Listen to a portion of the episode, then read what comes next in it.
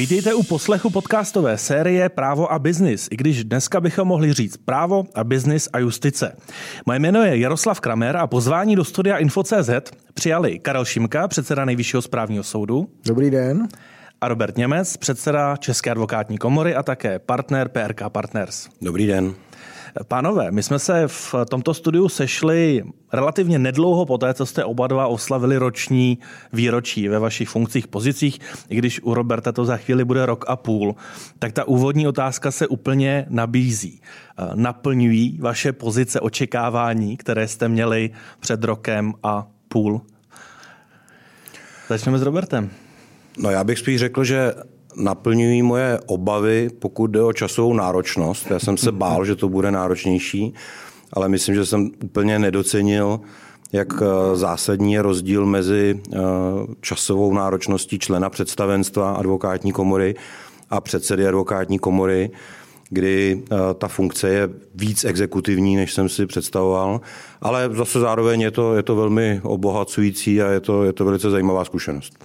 Jak to má Karel Šimka? Já vlastně až tak moc zatím překvapen nejsem, protože prostě jsem věděl, že to bude znamenat spoustu změn eh, ve stylu práce. Jo. Bude to znamenat více justiční politiky, to se potvrzuje, více eh, mediálního fungování, více té exekutivy, což tady Robert taky už vlastně popsal, i my na soudě vlastně jako ti šéfové máme na starost prostě provoz hmm. a trochu méně práva, ale nakonec toho práva je méně, méně, než jsem si myslel, protože zůstává nějaký rozhodování a i v rámci toho řízení soudu eh, vyvstávají hrozně, vystává hrozně moc prostě právní otázek, který řešíme a musíme je řešit na rozdíl od běžných soudců rychle a hned. A to je hrozně, hrozně dobře vidět, eh, protože, nebo vědět, že vlastně se to takhle děje, protože my si teprve uvědomujeme takhle v té exekutivní pozici, jak to mají těžké advokáti nebo podnikoví právníci nebo normální biznes biznis, který prostě musíte řešit, věci řešit hned a ne za rok nebo půl roku eh, jako soud. Už tady hned kraje máme krásný první eh, eh, důvod, první spojku toho biznisu a nejvyššího správního soudu. My máme řadu, nebo je řada témat, které spojují jak Českou advokátní komoru, tak nejvyšší správní soud, tak i obecně vaše obě dvě instituce mají řadu klíčových témat. Mě by ale na úvod zajímalo, kdybyste teď měli každý sám za sebe vybrat jednu věc, kterou teď nejintenzivněji řešíte a potřebovali byste, aby byla vyřešena. Něco naprosto zásadního eh, zhruba v druhé polovině března roku 2023. Tak co to je za nejvyšší správní soud? Vlastně nic. My hmm. jsme strašně stabilní a to, co já potřebuji řešit, je vlastně, aby to fungovalo dlouhodobě. Aby dlouhodobě přicházeli kvalitní lidi, aby jsme měli přiměřeně práce k, pomě- k tomu, co máme počet lidí a tak dále. A aby ta, tu práci jsme zvládali dobře. Ale vlastně není žádná jednotlivost, která by mi teďko změnila život. Uh-huh. Jako šéfovi. Tak jak to má Robert Němec? Tak pro mě uh, hlavním úkolem je uh, dotažení, řekněme, digitalizace agent na advokátní komoře, kde musím říct, že po dvou letech všechno je ve stádiu vysoké rozpracovanosti narážíme na eh, samozřejmě kapacity interní, narážíme na kapacity IT oddělení a byť se to na první pohled nezdá, tak ono s tím vlastně sou, souvisí úplně všechno. Jedno z velkých témat, eh, které se ukázalo v minulosti, je třeba otázka eh, bezpečnosti advokátní úschovy. Hmm. My máme rozpracovaný projekt, jak tu advokátní úschovu výrazně zlepšit, ale pochopitelně nedílnou součástí toho je implementace nějakého robustního IT eh, opatření na naší straně. A jsme v procesu takového tranzitu, kdy víceméně se vším jsme začali, všechno je ve fázi vysoké rozpracovanosti a je potřeba to dodělat. A pokud jde o druhý pohled, tak samozřejmě to, co je neustále aktuální, jsou otázky advokátní etiky, a to zejména v souvislosti eh, s zvýšenou účastí advokátů v politickém životě. To je téma, ke kterému se určitě dostaneme záhy, protože to je současně téma, které spojuje i Českou advokátní komoru i nejvyšší správní soud. Ale ještě úplně krátce doprovodný dotaz eh, i v návaznosti na to, co teď zaznělo, třeba ty advokátní úschovy. Jak moc eh, vlastně agendu toho, co budete řešit a musíte řešit, určují eh, v České republice mediální témata? Vnímáte, že skutečně to, co, to na, na co se média fokusují, tak vy i interně tam cítíte potřebu, že se tomu musíte věnovat. Začal bych s nejvyšším správním já soudem. Si, já si myslím, že to je docela mimoběžný, protože ty nejdůležitější agendy, které eh, my řešíme, jsou v podstatě daně, finance, dotace, když to velmi zjednoduším na straně jedné a na straně druhé stavební věci, ekonomické regulace a hm, tyhle ty věci, které se týkají prostě ekonomiky.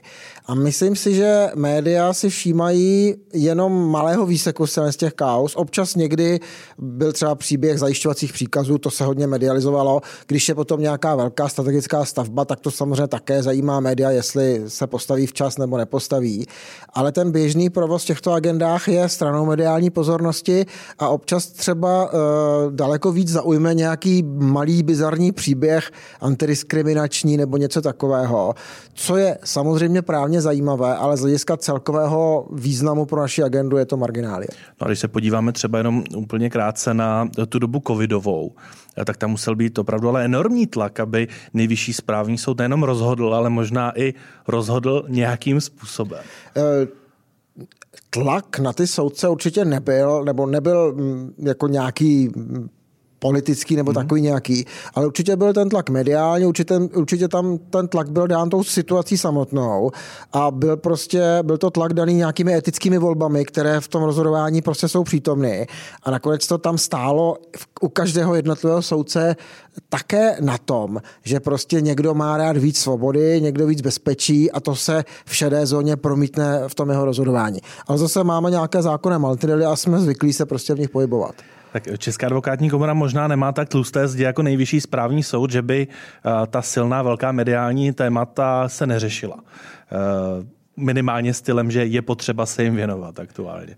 Eh, tak pro nás mediální obraz je jako velice důležitá věc, protože celá řada úkolů, který Česká advokátní komora má před sebou, ať už souvisí s novelou zákona o advokaci, a nebo tím tématem, které jsem možná měl zmínit už na tu první otázku, to je advokátní tarif, tak do jisté míry závisí na tom, jestli se nám podaří pro ně najít náležitou podporu eh, jednak na ministerstvu spravedlnosti, jednak u vlády jako celku a v neposlední řadě taky v parlamentu, to znamená i u opozice.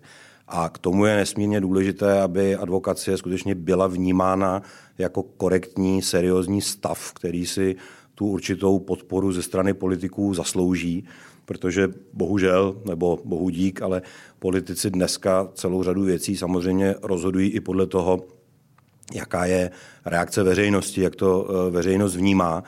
A pokud eh, budou mít pocit, že největším nepřítelem veřejnosti je právě advokacie, tak eh, ta jejich ochota se podílet na řešení našich aktuálních problémů bude pochopitelně menší. A tu mediální, eh, to mediální vnímání, ten obraz, eh, kde 14 tisíc advokátů svojí eh, každodenní poctivou a dobrou prací se snaží budovat, samozřejmě je schopen zkazit jeden kolega, který se prostě zachová nějakým způsobem, který je nepřijatelný nebo nevhodný. Vnímá Karel Šimka českou eh, advokaci jako korektní a seriózní stav, i když se k jeho soudu dostávají právě mnohdy příběhy a případy těch kolegů, kteří jsou schopni eh, schodit eh, minimálně mediálně celý stav. Ale samozřejmě k nám se dostávají, my máme takovou tu výhodu, že jsme nejvyšší disciplinární soud, takže se k nám dostávají advokáti, notáři, lékaři, dostávají se k nám policisté, státní zaměstnanci a samozřejmě jsme i kárný soud pro sebe samotné, to znamená soudce,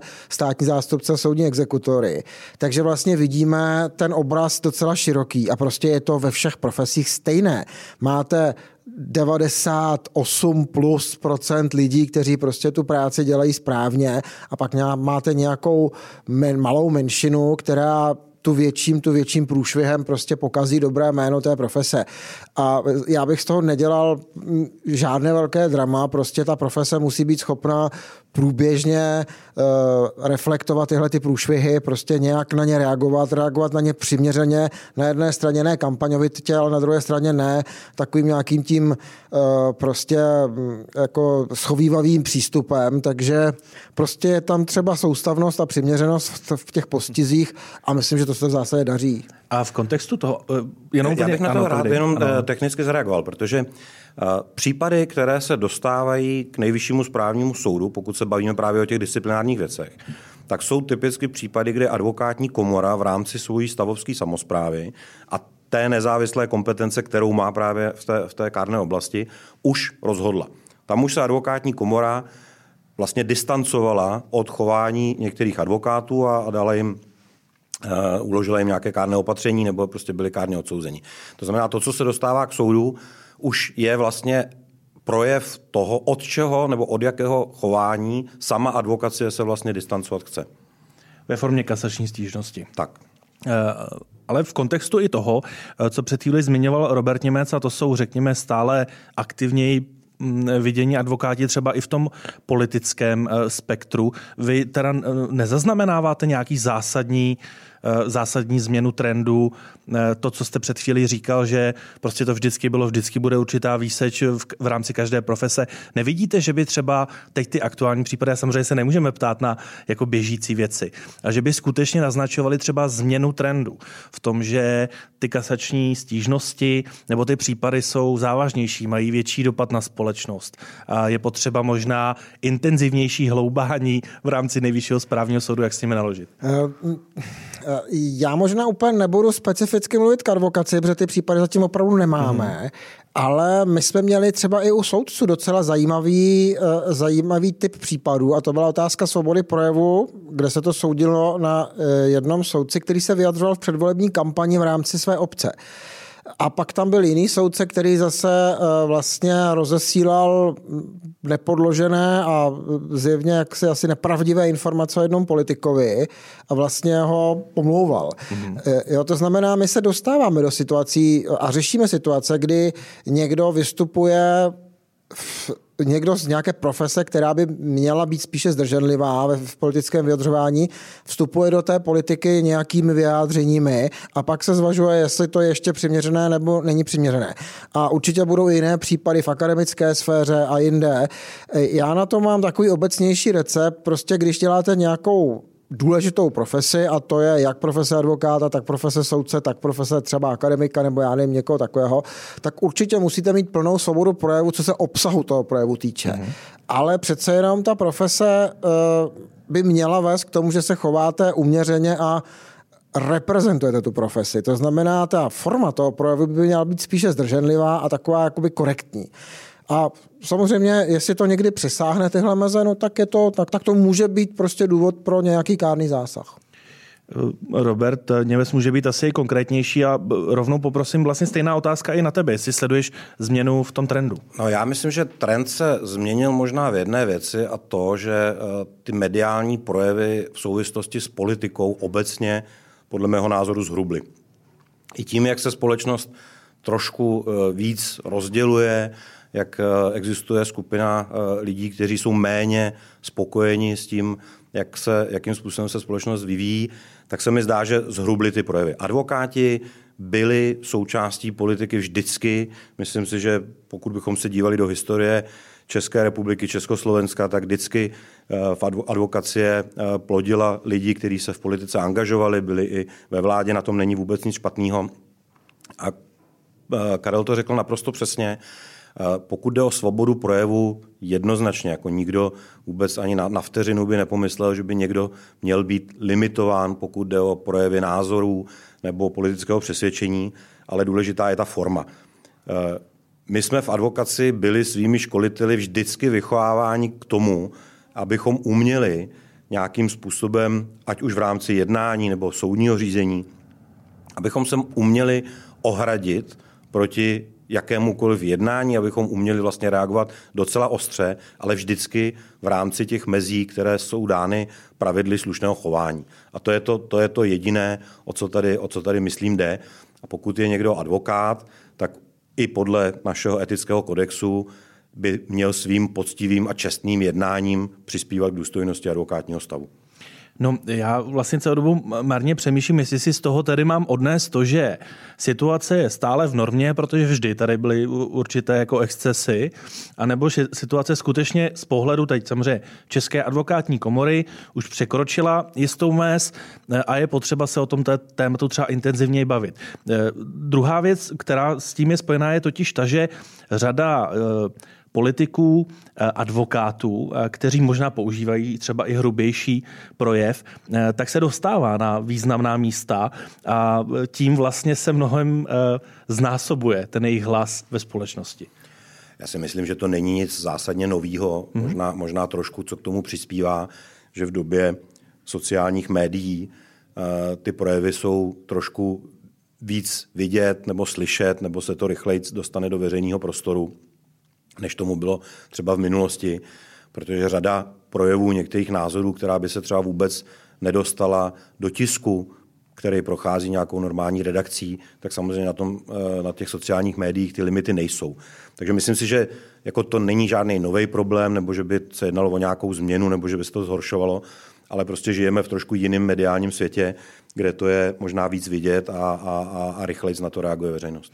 Takže možná eh, takové uzavření pro všechny, kteří eh, mají třeba potřebu vyzývat Českou advokátní komoru, aby jednala, nebo eh, možná doufají v to, že nejvyšší správní soud zasáhne potom správně v rámci kasační stížnosti. Žádný případ není přehlédnut. Na všechno jsou procesy, které jsou funkční a je, je to, to může uzavřít. Je to přesně tak. Komora reaguje na podněty, ať už prostě z médií nebo, nebo konkrétní podnět na něčí chování standardně tím způsobem, že to předkládá orgánům, které jsou k tomu povolány, což je v našem případě kontrolní rada a potom případně kárná komise. A to dilema, který se řeší a je pořád stejný, a, a já, co já jsem v advokátní komoře eh, víc než 10 let v různých orgánech, tak myslím, že se to opakuje, je pořád, kde je ta hranice mezi svobodou projevu, svobodou politického názoru a advokátní etikou.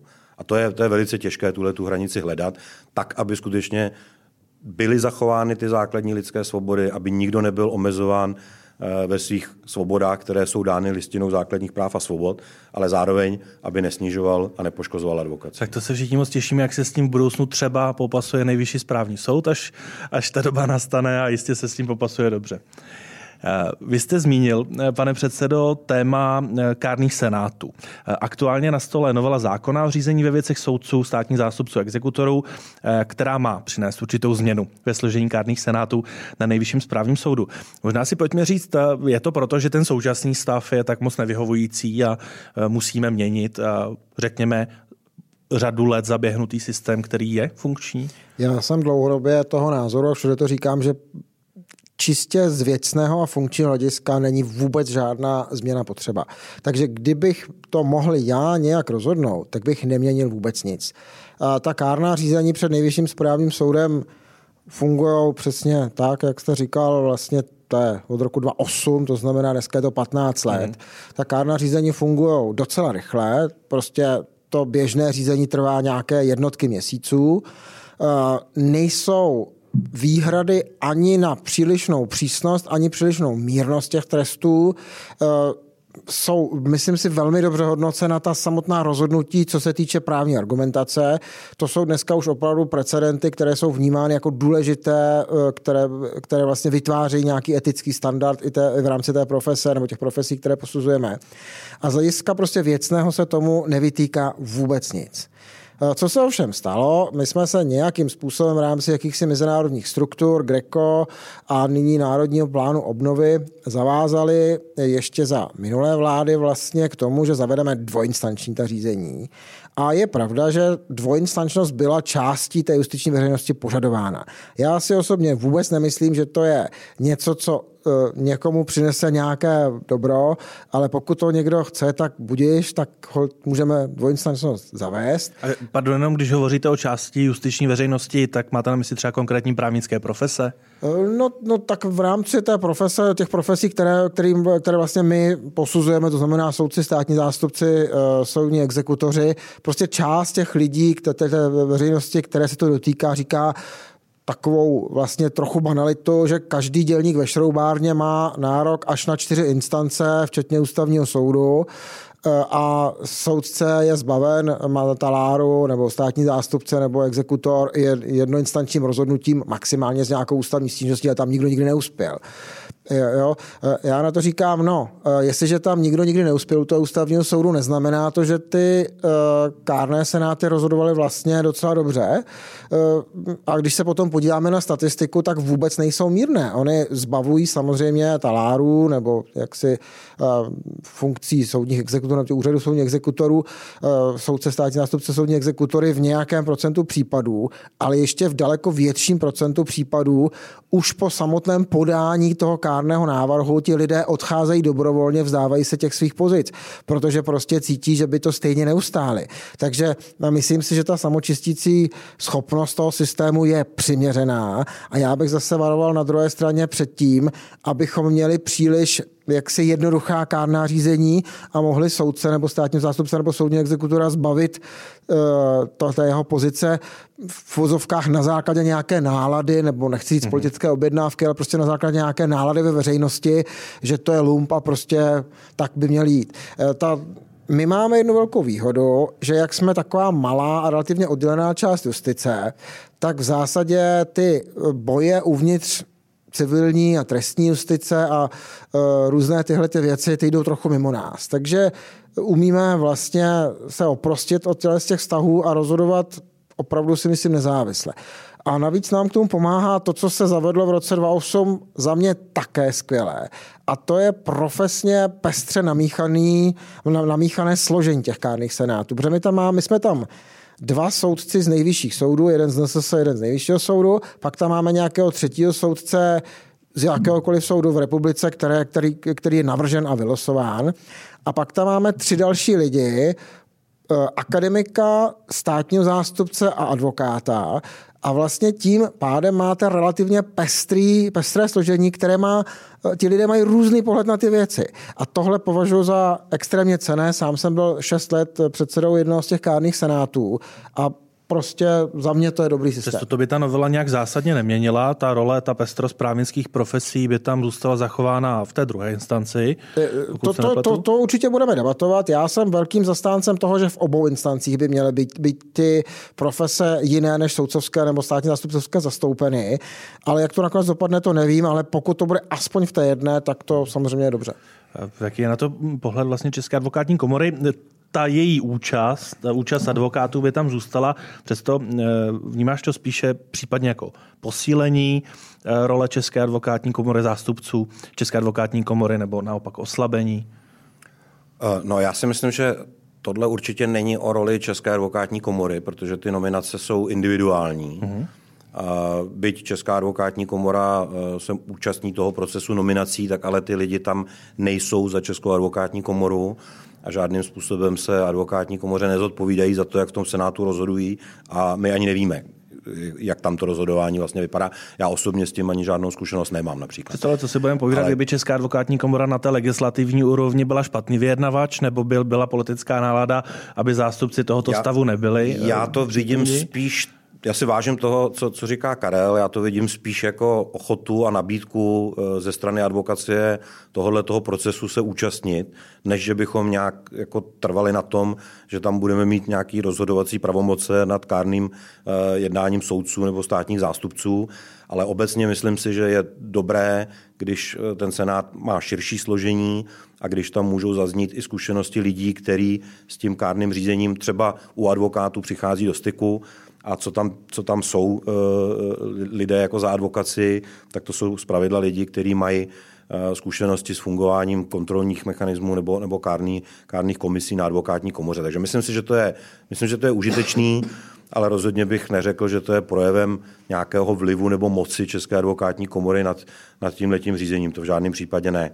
Konec konců ani, ani těch zástupců tam jako není, tam je jeden člen v tom senátu, takže, takže určitě, určitě jeho hlas nepřeváží, ale může poskytnout uh, užitečný, užitečný pohled na věc. Já si obecně myslím, že prostupnost uh, právnických profesí je strašně důležitá, že to je dobře. Přesně, velmi jo, jako já si myslím, že jako soudce, který uh, nikdy nebyl v advokátní praxi, je prostě ochucen o tuhle tu zkušenost Stejně tak jako advokát, který nikdy neseděl eh, v žádném eh, panelu, ať už třeba rozhodčím řízení nebo něco podobného, tak v podstatě neumí úplně docenit, jak se ten soudce musí rozhodovat. Takže já si myslím, že prostupnost profesí je strašně důležitá a že země, které tohleto mají dlouhodobě jako tradici, tak, tak ty jejich justiční systémy jsou považovaný za eh, velice, velice jako do, ne, nechci říct dokonalý, ale, ale, ale určitě, určitě hodnotný. Má to jednu, jedno ale, a to, co říkal Karel, to je ten samočistící mechanismus, to je naopak něco, co nás trápí, eh, protože eh, pokud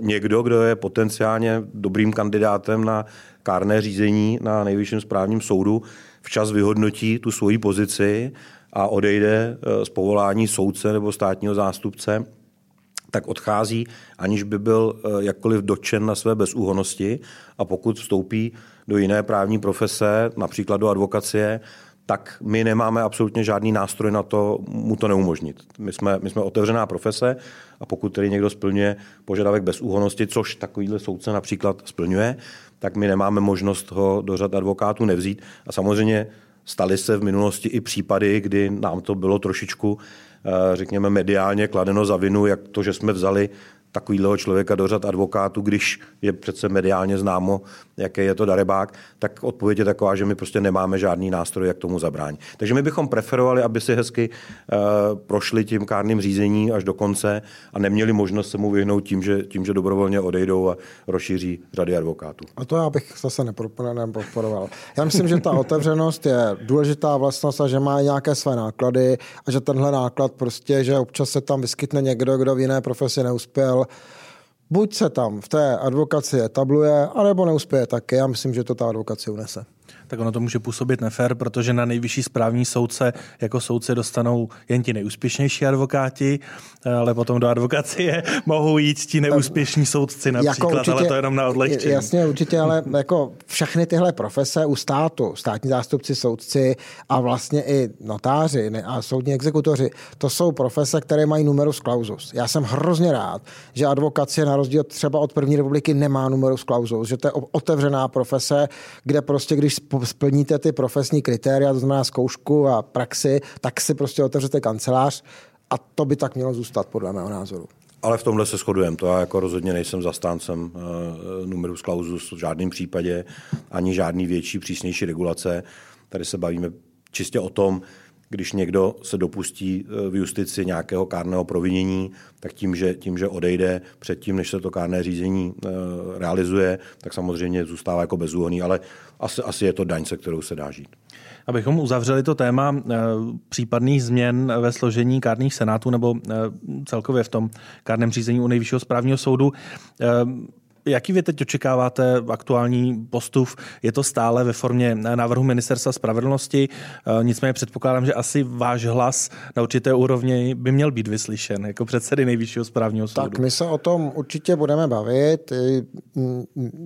Zase nikdo nemůže být diktátorem v téhle věci, ani nejvyšší správní soud, ten už vůbec ne, takže pokud bude převážovat politická vůle zřídit druhou instanci, tak nechtě zřízená ale obecně bych volil takové zásahy do toho systému, které budou systémově spíš menší a které hlavně nebudou vyvolávat zbytečné transformační náklady nebo nějaké více náklady spojené s budováním nějakých dalších prostě aparátů eh, pro eh, ty druhoinstanční, pro ten druhoinstanční senát nebo pro ty druhoinstanční senáty. My na to máme dneska na NSS nějaké kapacity, máme na to zaběhnutý systém, prostě eh, jak to funguje, myslím, že to funguje dobře takže spíš bych ty změny prostě byl rád, kdyby byly spíš menší než větší. Já, já teda nemám aktuální informaci o tom, jak ten legislativní návrh vypadá, protože on má být předložen do mezirezortního připomínkového řízení v průběhu března a zatím předložen nebyl. Ale některé zprávy mediální e, byly i toho typu, že by, že by to e, ta první instance, že by měla probíhat na e, správních soudech, to znamená kraj, město, což si myslím, že není úplně šťastný způsob řešení a že to, co popisuje pan předseda nejvyššího správního soudu, by byla lepší varianta. Myslím si, že i ta skutečnost, že, že, že ta první instance by měla být eh, mimo ten region, ve kterém k tomu případnému problému dochází, může být dobrá i v tom, že tam se víc eliminují ty osobní vazby, které jinak v rámci těch jednotlivých krajů potenciálně vazby, pozitivní či negativní, můžou vznikat. Že, že určitě je dobrý tomu, tomu dát neutralitu území. Eh, co ale předpokládám z vašeho pohledu je funkční, eh, eh, dvou, dvoustupňový model jsou kasační stížnosti, respektive kasační stížnosti v návaznosti na rozhodnutí kárného senátu. To není kárný senát České advokátní komory. Kárny, je... no my, my, máme, my máme dokonce dvouinstanční řízení na advokátní komoře. My máme kárné senáty a máme odvolací kárné senáty. Ale proti rozhodnutí odvolacího kárného senátu je přípustná správní žaloba, která, která jde tedy ke správním soudům a proti rozhodnutí toho správního soudu je ještě kasační stížnost. To znamená, my těch instancí máme skutečně hodně. Eh, myslím si, že tam ne všechny soudy úplně eh, respektují tu část samozprávy a samostatnosti České advokátní komory. Já se totiž domnívám, že to řízení by mělo se zaměřit především na to, jestli v průběhu toho řízení byla respektována procesní práva těch jeho účastníků, zatímco ten věcný přeskum, to, co advokacie považuje nebo nepovažuje za chování, které je etické nebo neetické, ten by měl zůstat víc na té advokátní komoře.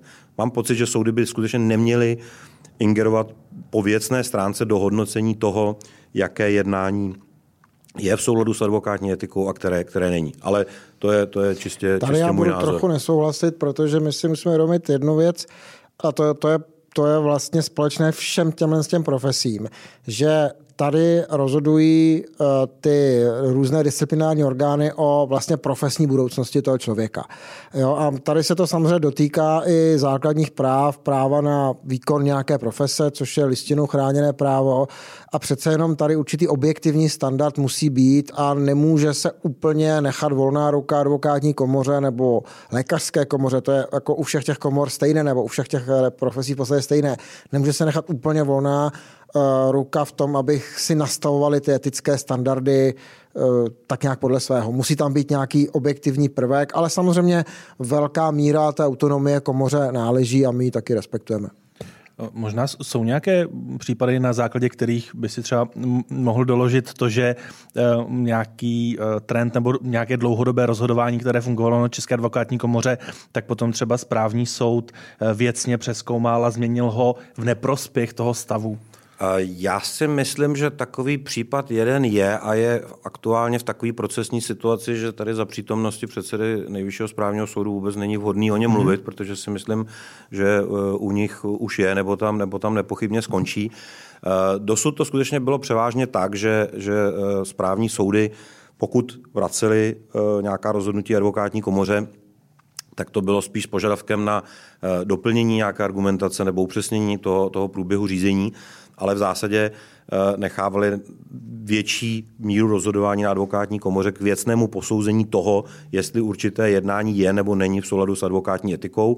Teďka máme jedno rozhodnutí zhruba rok staré, které, které jde trošku nad rámec toho a v podstatě, v podstatě říká, že ne vždy je advokát vázán advokátní etikou. A bavíme se přesně o tom e, problému v souvislosti s politickými projevy, jestli, jestli je to projev politika nebo je to projev advokáta, jestli advokát jenom při výkonu advokacie se má chovat tím souladným způsobem, což Česká advokátní komora dlouhodobě, a to myslím už platí od dob Karla Čermáka, který říká, že jako advokát se probouzím a jako advokát chodím spát a jako advokát se mám chovat i ve svém osobním životě, a nebo jestli z toho existují nějaké výjimky.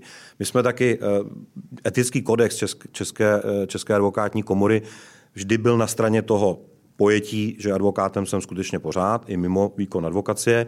Zákon v tomhle tom byl trošku mírnější, proto taky někdy před dvěma, třema lety došlo, došlo k jeho zpřísnění, takže dneska už je víc i z toho zákona zjevné, že zejména při výkonu advokacie, tedy advokát je povinen se nějakovat, ale advokátní komora jako, jako kárné povinění, provinění posuzuje i případy, kdy advokát neplní své závazky. Advokát, který neplatí mm-hmm. alimenty, může být kárně postižen.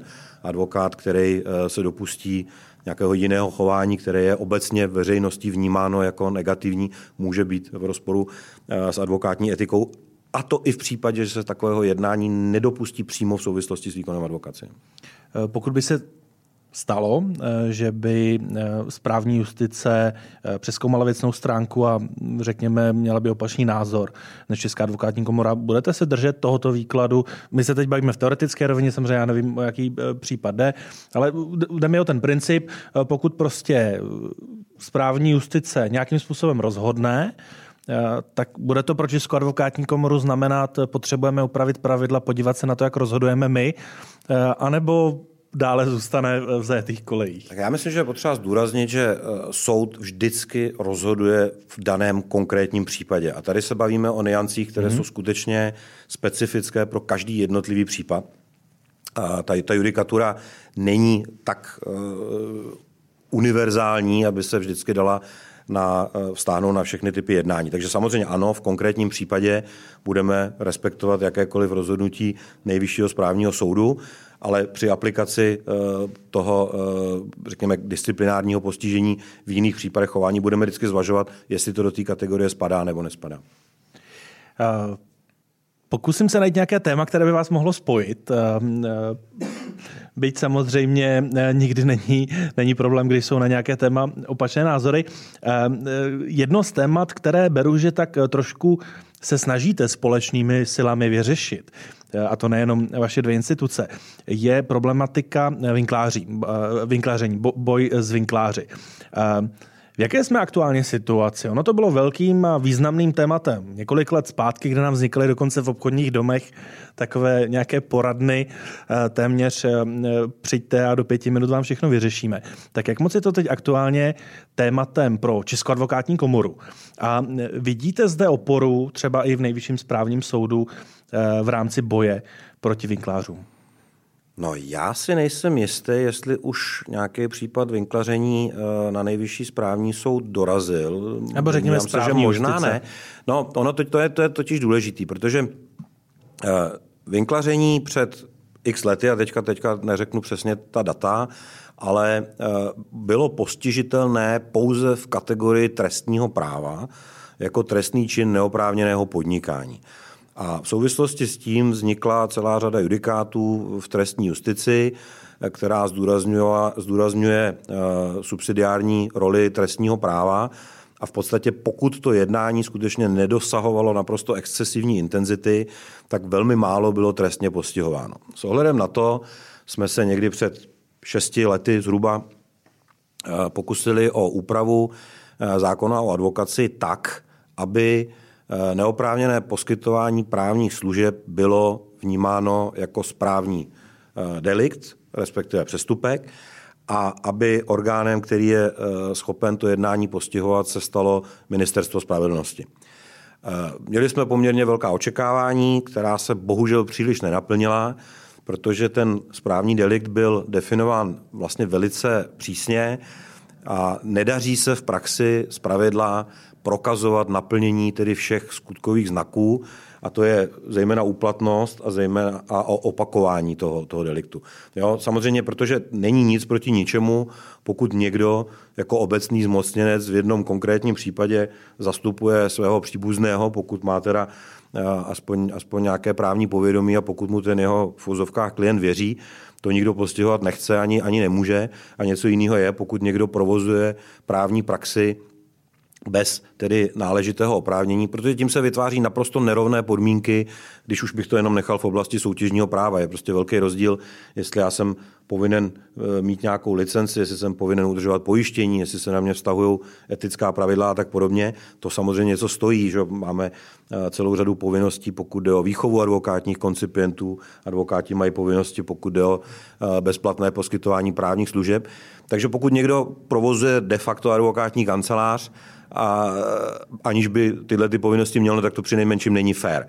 Ale v praxi se velmi nedaří ta jednání postihovat, čili součástí tedy námi navrhované novely zákona o advokaci je zase další trošku zpřísnění nebo spíš naopak zmírnění důkazních povinností třeba ve vztahu k tomu, k té, k té úplatnosti nebo opakovanosti. Ale uvidíme, jak to dopadne. To je samozřejmě pohled České advokátní komory, ale ten bigger picture z pohledu správní justice. Je to natolik zásadní téma, protože samozřejmě je potřeba říct, že v některých zemích, například ve Velké Británii, sledujeme dlouhodobě určité rozmělňování v, v tom, kdo může a nemůže poskytovat právní služby. Tak abychom se na to podívali z vašeho pohledu. I o mě znám, že jsem liberál a nemám rád moc regulace, včetně regulací vytvářejících nějaké profesní monopoly ale prostě máme nějakou právní úpravu, která říká, že v podstatě je tady nějaká, nějaký monopol advokátu na poskytování univerzálních právních služeb. Tohle musíme respektovat, je to politické rozhodnutí, je to i v jiných profesích nebo v jiných oblastech eh, podnikání. Nedávno bylo zavedeno, že jo, byla zavedena poměrně přísná regulace spotřebitelských úvěrů, která má zase různé aspekty, jednak nějakou, nějaké licencování, jednak nějaké povinnosti, odpovědnost a tak dále. Prostě ta realita ekonomického života je taková, že se tyhle ty regulace sektorové zavádějí a že prostě jsou přirozenou součástí eh, toho biznisového světa. My musíme vždycky hledat nějakou uměřenost, nějaký rozumný přístup, protože když bych to bral do důsledku, tak eh, můžu začít vidět problém i v tom, že někdo při prodeji nemovitosti poskytne právní služby typu sepsání prostě té smlouvy nebo obstarání katastru, při prodeji auta to též, registr a smlouva. Eh, jo, když budu prodávat eh, třeba elektroniku a uzavřu nějakou spotřebitelskou úvěrovou smlouvu, tak zase prostě bych ad absurdum k tomu mohl požadovat advokáta a to asi nikdo nechce. Jo, tady se spíš bavíme o situaci, kdy někdo fakticky vykonává profesi advokáta, to znamená poskytuje nějaké univerzální víceméně univerzální služby eh, nebo nějaké specializované služby, ale prostě takovým způsobem, že už je to zastupování před soudy, před, správ, před správním úřady v nějakém širokém rozsahu. A tady chápu, že prostě eh, proti tomu má být nějakým způsobem zakročeno a tomu se bránit nebudu. Ale docela bych si přál, abychom jako nedělali nějaké extrémní, nějaká extrémní řešení. Současně je to téma, které v dnešní době je nějakým způsobem intenzivněji eh, potřeba debatovat. Já bych řekl, že to je dlouhodobě přetrvávající a trvající téma a myslím si, že možná spíš nás do jisté míry může čekat uh, určitý nárůst důležitosti toho tématu v souvislosti s rozvojem eh, IT technologií a umělé inteligence. Eh, zatím se to aspoň podle našich poznatků v nějaké masové míře neděje, ale myslím si, že do budoucna se to úplně, úplně vyloučit nedá. Co ale naopak je v aktuální době zcela zásadní téma, to je 20 let nejvyššího správního soudu v Česku. Eh, když bychom se na to podívali pohledem, řekněme, nechci si mi říct jako uživatele, eh, ale trošku jako z biznisového pohledu, nebo biznisovou hantýrkou. Roberte, kde ty vidíš největší přidanou hodnotu nejvyššího správního soudu v Česku. A kde naopak vidí, že možná ten soud z tvého pohledu pálí nejvíc času a energie na něco, co by se mohlo vyřešit jinak. A pak samozřejmě stejný dotaz eh, půjde na vás. No, ono to bude vypadat možná až trošku, až trošku hloupě, ale eh, já si myslím, že nejvyšší správní soud je skutečně jedním jako z nejlepších soudů u nás, že má obrovskou reputaci. Jeho rozhodovací pravomoc nebo rozhodovací praxe eh, je velmi konzistentní eh, v duchu zachovávání celé řady rozumných liberálních hodnot a, a myslím si, že to je soud, který, který má velkou váhu. To co, je, to, co je problém, na kterým se asi úplně nemůžeme eh, shodnout s vedením nejvyššího správního soudu, je otázka přípustnosti kasačních stížností, respektive možnosti soudu ty, ty stížnosti z nějakých, z nějakých třeba kapacitních důvodů omezovat. Jo, pro nás řekl bych, že možnost v kauzách, které se správního práva týkají, dojít až k nejvyššímu správnímu soudu je životně důležitá. Když se budete bavit s většinou advokátů, tak vám řeknou, že až teprve tam teda jako doufají, že skutečně eh, se jim dostane toho konečného spravedlivého rozhodnutí. Na druhou stranu je mi jasný, že ten soud by musel mít desetinásobnou kapacitu, aby tenhle ten požadavek mohl obsloužit. Takže hledáme nějaký kompromis mezi tím, čemu všemu se ten soud může věnovat, kde může vytvářet sjednocující judikaturu a tím mimo jiné teda působit na správní soudy nižších stupňů a kde naopak eh, to, že bude mít třeba neomezenou nebo neomezený nápad v určitých věcech, může ten soud paralizovat ve schopnosti tu judikaturu vytvářet. Jo, za mě já bych byl rád, aby v podstatě vůbec se nezužovala ta pravomoc nejvyššího správního soudu, respektive možnost kasačních stížností, i za cenu třeba nějakého navýšení počtu soudců. A tohle to je, tohle to bych řekl, že je největší, největší téma posledních let. A to se týká samozřejmě i nejvyššího soudu. To je, to je, to je Přesto, kdyby si měl jako správný manažer prioritizovat, tak ve kterých oblastech vidíš skutečně tu nejzásadnější předanou hodnotu, kde by rozhodně nemělo dojít k omezení? Já, já si myslím, že to se v podstatě nedá říct. To správní právo je totiž tak strašně široký, že, že člověk zjistí, že, že eh, to, se, to se může týkat eh, věcí, které souvisí s rozhlasovým a televizním vysíláním, nepřípustnosti cenzury, který problém může vypadat jako relativně, jako relativně okrajový eh, do okamžiku, než tohle to někdo začne dělat. Jo? Nebo jestli jsou to daně, nebo jestli to stavební právo, to, to skutečně já to, to, to, bych se absolutně netrouf. To, to, to neumím minimálně říct. touto odpovědí si jistě potěšil Karla Šimku, že každá z oblastí nejvyššího správního soudu je důležitá.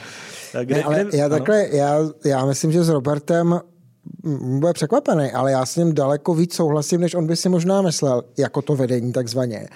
E, protože já si opravdu myslím, že když máte dvojinstanční správní soudnictví, ne trojinstanční, jako máme obecný soudnictví civilní nebo trestní, tak musíte být velmi obezřetný, e, když, bude, když byste chtěl zavádět nějaké ostré filtrační mechanismy. Jo? Protože opravdu, a my to vidíme dlouhodobě, je zhruba 10 tisíc věcí ročně projednávaných krajskými soudy ve správním soudnictví a proti 35% z nich zhruba je podávána kasační stížnost. A ta kasační stížnost je úspěšná ve 20% případů, plus minus. Jo? Což, Nebo, hodně teda. což je hodně. Já když jsem byl ve Švýcarsku, tak eh, vlastně cokoliv, co přesáhlo jednociferný počet a dokonce oni říkali nižší jednociferný počet, považovali za problém. A my jsme už tu, tu, tu, to procento snížili, těch 20% jako v některých oblastech, zejména třeba v daňovém právu v minulosti to bylo výrazně víc, nebo citelně víc. A pořád si prostě myslím, že jsme spíše ta odvolačka než dovolačka. Byť samozřejmě je legitimní argument, že v řadě těch správních řízení předtím už proběhly dvě instance. Takže já bych byl obezřetný. Obez... Já, já to musím technicky doplnit. Jo? Ona totiž ta první instance není u soudu. Že? Ano. To je na tom správním úřadě. úřadě. na tom správním úřadě. Čili první dvě instance většinou. Upřímně řečeno si nemyslím, že by Česká republika přes poměrně velký počet vystudovaných právníků hrála uh, prim uh, v Evropě, pokud jde o obsazenost správních úřadů kvalifikovanými lidmi z oblasti práva. Čili celá řada správních rozhodnutí v té první instanci je skutečně právu velice vzdálená. A současně je potřeba dodat, že eh, mediálně se třeba všichni zaměřují zejména na finanční zprávu, ale samozřejmě těch úřadů a institucí, jejíž rozhodnutí se vám můžou dostat na stůl, tak, tak, tak je nepřeberná řada. Zase já to řeknu statistiku, abychom to věděli. Jo. Ta daňová, daňové nebo finanční věci tvoří méně než 20%, těsně pod 20% naší agendy.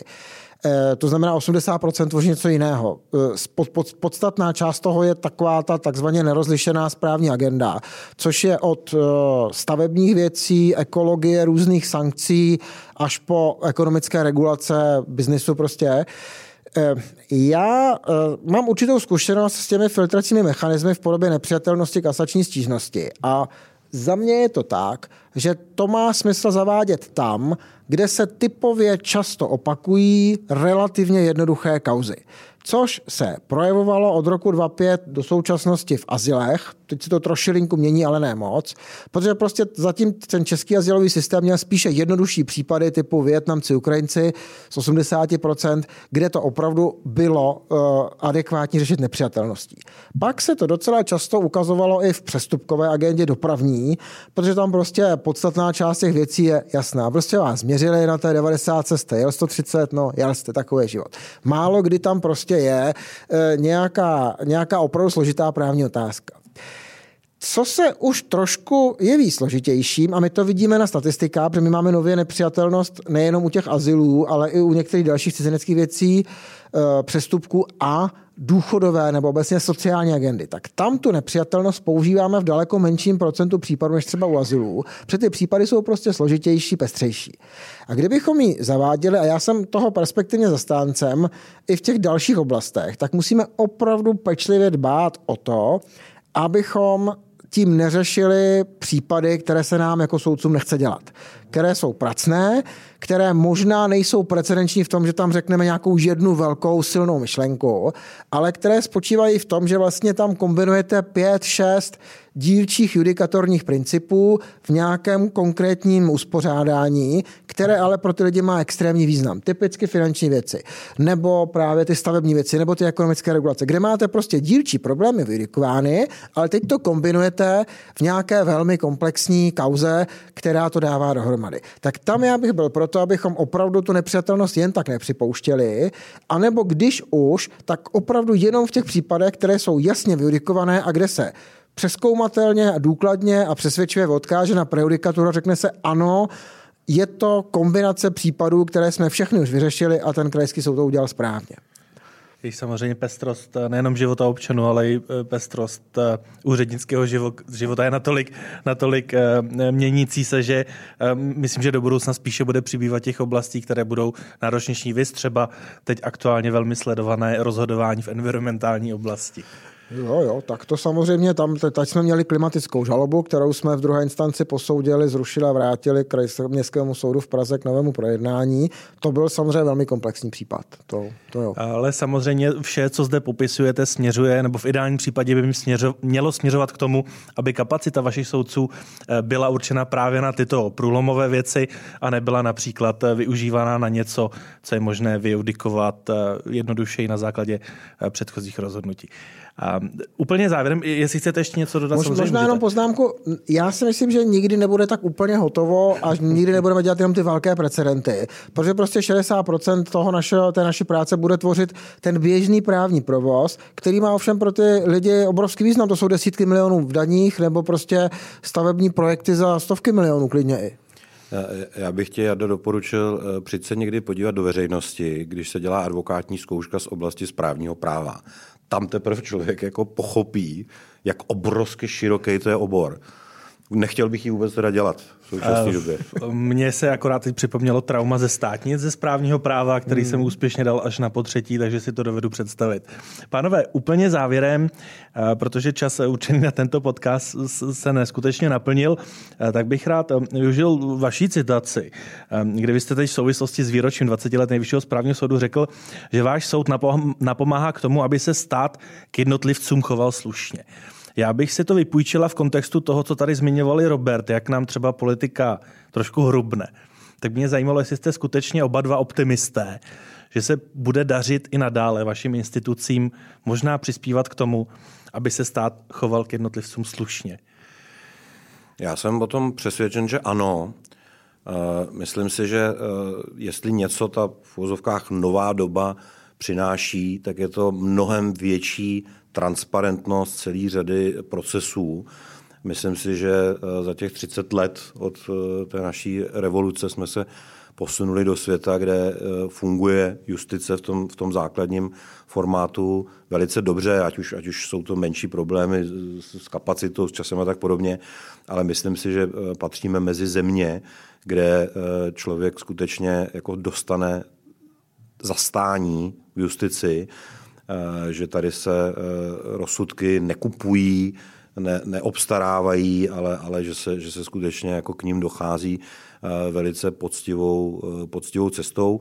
Já některé judikáty nejvyššího správního soudu mám pověšený u sebe na nástěnce a, a řada z nich se mi skutečně, skutečně velice líbí, nebudu teďka zmiňovat, který konkrétně to jsou. Většinou jsou to ty v oblasti daní, který říkají, že v podstatě mezi eh, svobodu podnikání patří taky si vybrat teda tu cestu, která má daňově nejmenší zátěž, ale to nevím, jestli ještě vůbec dneska, dneska obstálo. Ale eh, já jsem rozhodně optimista v tom, že myslím si, že náš soudní systém, eh, na rozdíl od zemí, které nás bezprostředně obklopují, tak si myslím, že je na, na velice solidní úrovni. Pane předsedo, není to občas takový boj s větrnými mlýny? Ne, vůbec ne. A naopak, vy jste tady zmínil advokáty, my potřebujeme, my potřebujeme advokáty. Já jsem hrozně rád, že i ta advokacie jaksi umí psát žaloby třeba ve správním soudnictví nebo kasační stížnosti nebo části advokace, která se zabývá správním právem a že my prostě dostáváme kvalitní materiál, z kterého pak je možno produkovat uh, snad kvalitní rozhodnutí. A potvrzuju to, co říkal Robert o českém právním systému. My si, my si pořád tady stěžujeme, že všechno je špatně, ale životní úroveň tu není špatná, uh, bezpečí tu je, Eh, spousta dalších věcí funguje taky. A i ten justiční systém, ten proklínaný a nadávaný justiční systém, funguje, když se podíváme na evropské statistiky, nadprůměrně. Jo, my, my jsme na konci první třetiny, řekněme, v různých těch analytických údajích ohledně evropské justice. A opravdu si myslím, že se nemáme zase tak za co si jde, stydě, takže doufám, že to bude jenom pokračovat. Panové, díky za pozitivní tečku, díky konkrétně Karlovi Šimkovi a hostem byl také Robert Němec. Děkuji za pozvání. Díky, naschledanou. Naschledanou.